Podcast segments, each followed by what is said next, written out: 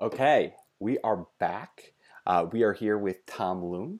Uh, Tom is a host of Nerds for Humanity. Uh, we had just gotten through his first and top priority, which was restoring competency to the executive office, and we're now on to talking about his second top priority, which is helping the working slash middle class.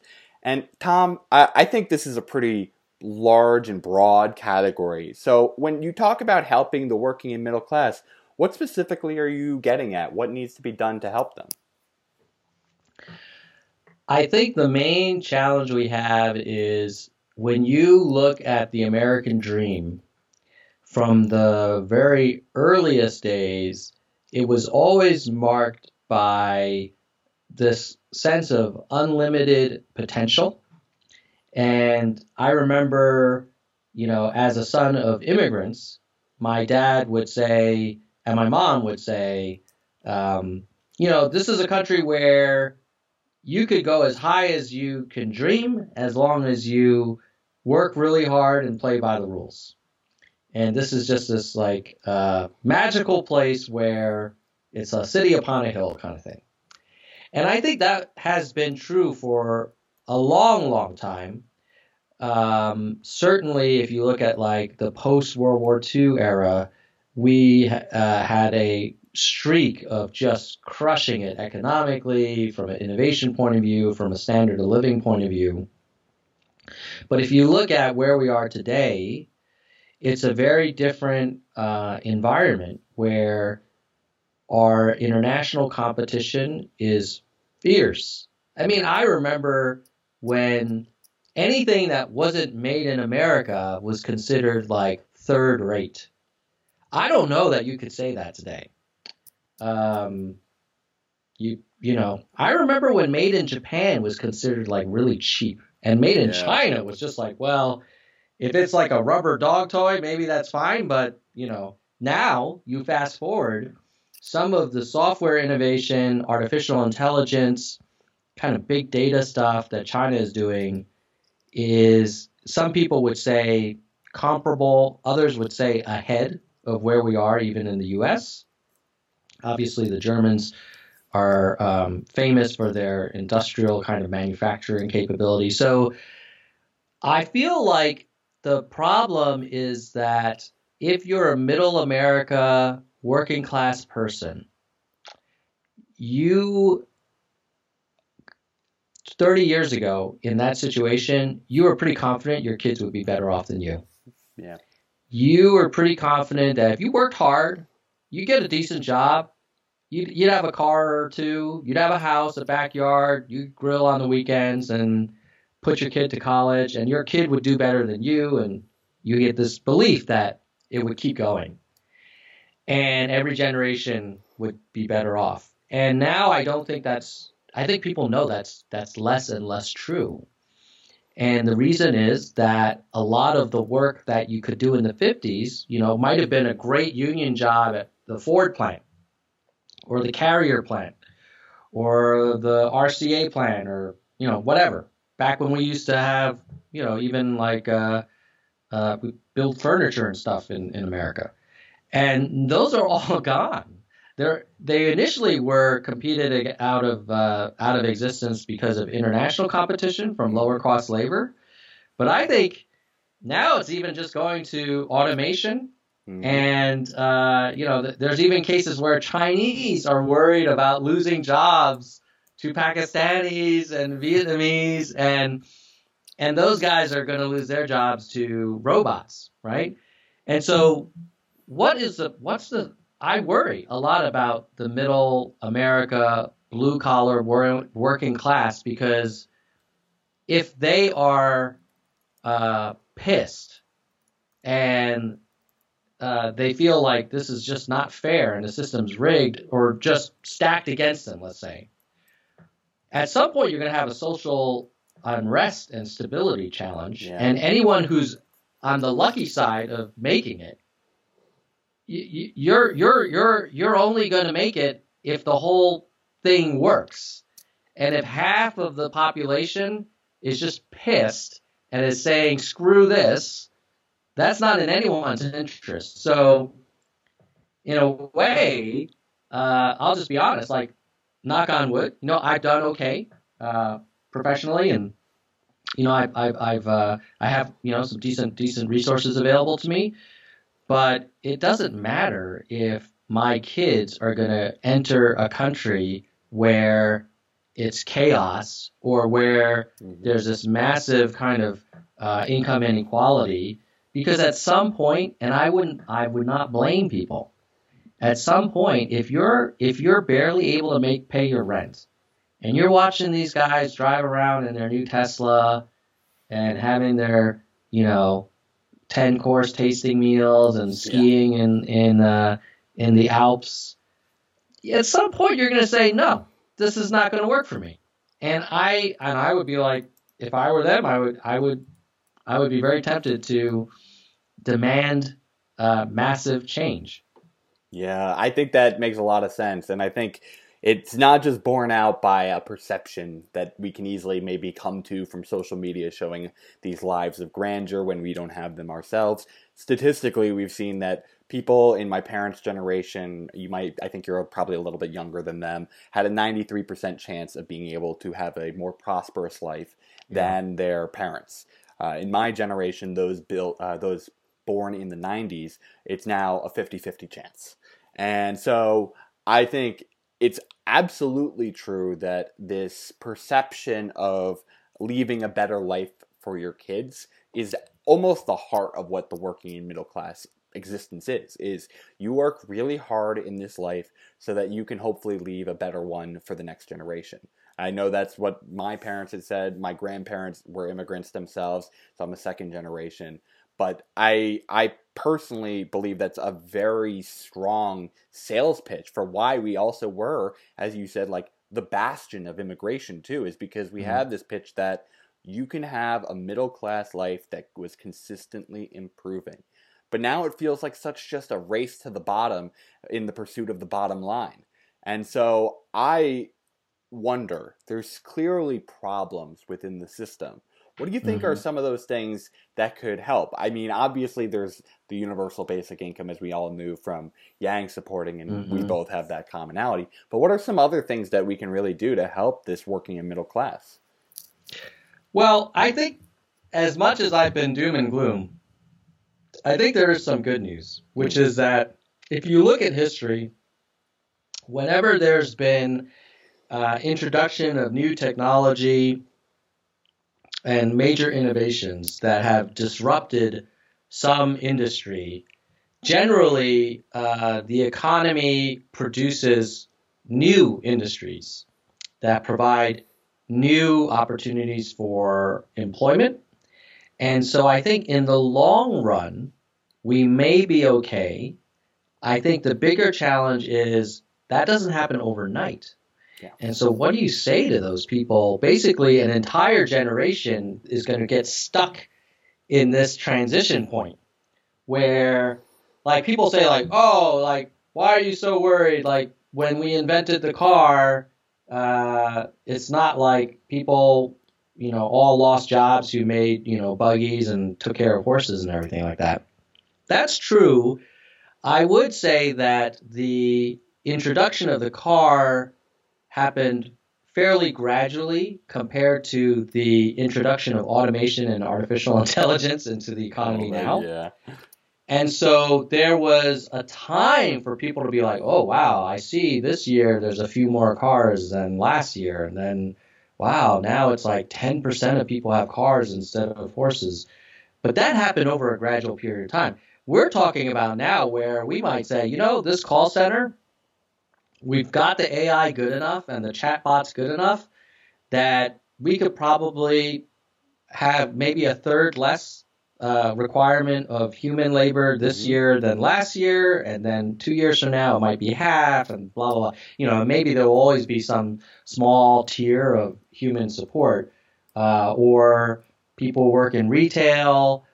I mean, you can see the number. I remember there was a time where there were cashiers all over the place at a grocery store. Mm-hmm. And there were people stocking shelves all the time. And there used to be a job when I was, you know, a young fella that where people were paid to like bag the grocery. Mm-hmm. It was like a lot of jobs. Yeah. And I think, you know, now it's a kiosk and you bag yourself. And even if, sometimes you don't even go to the store. You just tap a few buttons on your phone and your groceries show up at your front door. That's fine. But um, that means that a lot of people who used to be working aren't going to be working, or they're going to have to learn completely new skills.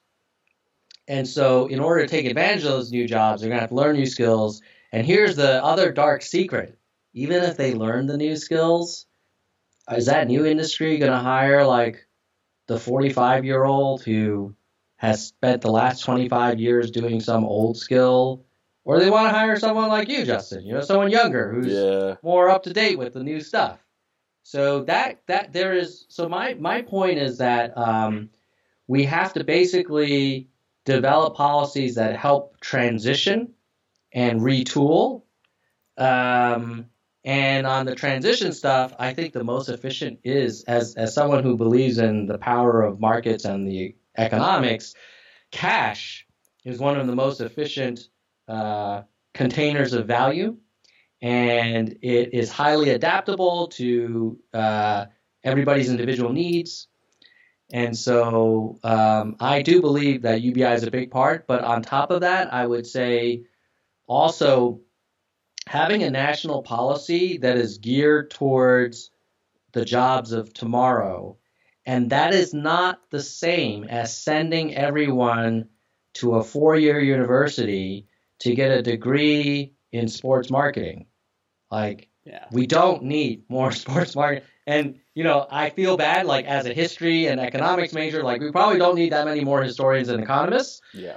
What we need are uh, we need welders, we need plumbers, we need roofers, we need uh, nurses, we need home care assistants, we need physician's assistants. Like, there's a lot of jobs that we need, but our country does not seem – it sort of like poo-poos those kind of trades and wants everyone to have a, a university degree, which I, I, I admire the – the kind of spirit of it, and it's very intellectual, but it's also like an extremely expensive use of resources, and it's not clear that it's always a positive return on investment for the people that pursue that path.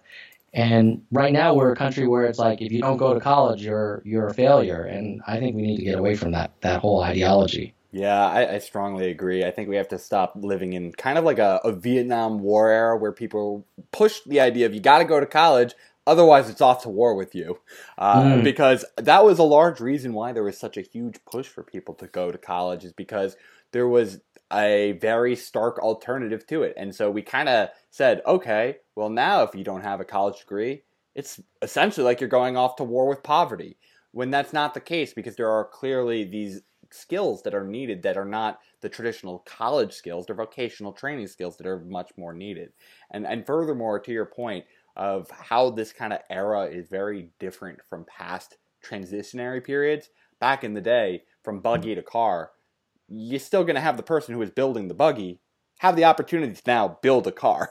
So it wasn't like a complete removal of an individual from the labor force. It was training them into a new skill to fill that new job. But as you said here, this automation era, it's very different. It's it's labor replacing, and furthermore, it's not just manual labor replacing. It's now cognitive labor replacing in many cases. We do that a lot of the times in having documentation. All the people who would normally scan forms, now we can just do that with A I, as we've said.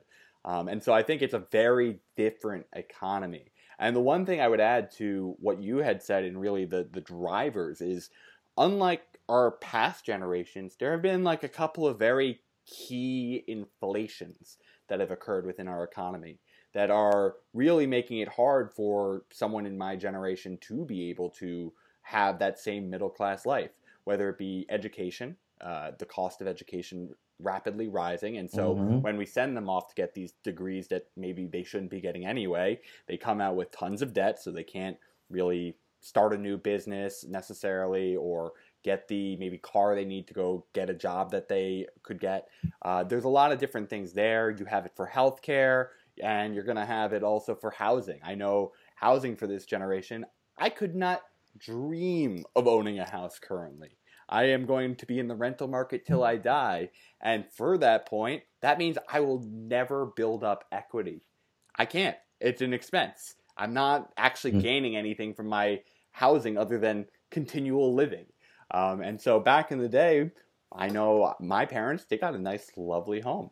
Uh, and that means that you could actually own a piece of property. It means you could potentially use it as collateral if you need to be able to start a business. There's a lot of things you can do once you actually have this ability to build up equity, because you could just even afford the down payment for a house. And so I, I, I totally respect that U B I is, is a very good transitionary vehicle, because at the end of the day, people are going to know what they need. And I think mm-hmm. not everyone's going to want to go into the vocational path, even if we need it. And so some will want to go to college and they can use the U B I for that. And some will say, I want to go neither and I want to start my own business. Mm-hmm. That's perfectly fine too. But I'm curious to hear what you would have for a lot of these cost points. Because I think a lot of people are saying, you know what, our income is higher, but the cost just went up much higher than that. Yeah, so in terms of the high costs of um, real estate, uh, education, and healthcare, uh, let's talk about each of them one by one. So with education, I think part of this is the high cost of education is partly our own fault as a society, because we all believe that every our kids have to go to college. Mm-hmm. And so there's this artificial kind of demand for something that it's like if everybody thought they had to, uh, you know, have a, a, a Tesla, and they thought you, you, if you don't have a Tesla, you're a freaking failure. Well, then I bet you Tesla prices would be pretty high. And I think part of the challenge is also that the way our education system works is that there's this very um, finite supply of the quote-unquote best quality. In fact, part of the quality of the ed- higher education product is, by definition, the fact that it's really hard to get. So nobody wants to tell you that their kid got into a school that had a seventy percent acceptance rate. They really want to tell you that, you know, little Johnny got into such and such university, and they only have a six percent acceptance rate. Mm. And, you know, it just kind of conveys this sense of elite value. Yeah. And so I think the combination of us all thinking our kids have to go to university, and then us, uh, the, there being a finite supply of these seats, uh, and there really isn't true competition. You know, these these elite universities, they're almost, uh, first of all, they are amazing places. I, I'll acknowledge that, and they have incredibly smart people. But there is a component of it where it's more similar to uh, fashion brands. Like, is an Hermes purse mm. really that much better I than a, agree. you know, I don't know, Nine West purse? No, man, it's this freaking bag. But people will pay more for it. A lot more for that Hermes bag. And similarly, they're going to pay a lot more for that Stanford degree uh, or, a, you know, in the news, like a, even a U S C degree, right? Uh, they'll pay enormous amounts of money for these things. So, yeah. you know, I think part of the problem with higher education is if we force everyone to, to think that they have to go and they have to go to this small number of schools or the four-year program that's really hard to get into, that's a problem. The other one is like massive government subsidies of higher education. So this is why where I disagree with, with uh, Bernie on free college for everyone, because I'm like, oh no, this is only going to make it worse. If everybody gets free college government money and go to college, now these colleges have even less incentive to be more efficient, and they're just going to keep jacking up the prices. Yeah, it just transfers it to the ledger of the public. It's- yeah, like this is – so I'm not a big fan of that. And then um, I think lastly on the education cost thing, people aren't really presented with clear alternatives. Like when we say trade school, like I almost wonder why we don't invest in like really outstanding trade schools where you're like, I am a master roofer. Mm. I am a master electrician, a master plumber. You know, I am a black belt, you know, nurse. Like, I am the best. Add a little elitism to these fields that we need people to go more to. Yeah, because, like, I live in, uh, I've been living in Europe for the last few years. And one of the things I've noticed in Switzerland is that only ten percent go on to university. ninety percent of the high school students uh, pursue trades. Uh, not ninety percent. Uh, ten percent go to university, and I think like forty or fifty percent like go to official trade schools or something like that. Maybe something like fifty percent. And it's totally respected. It's and th- they make great money. They can take care of their family.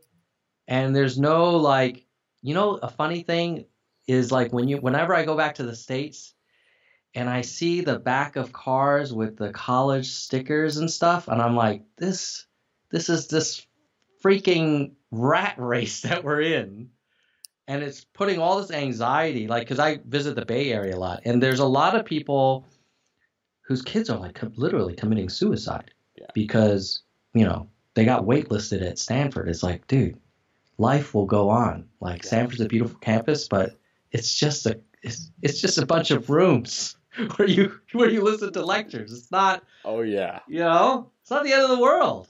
Um, So, so that's education, and I'll quickly go to healthcare and real estate. Just two quick points because I know we're we're I've been talking for a long time.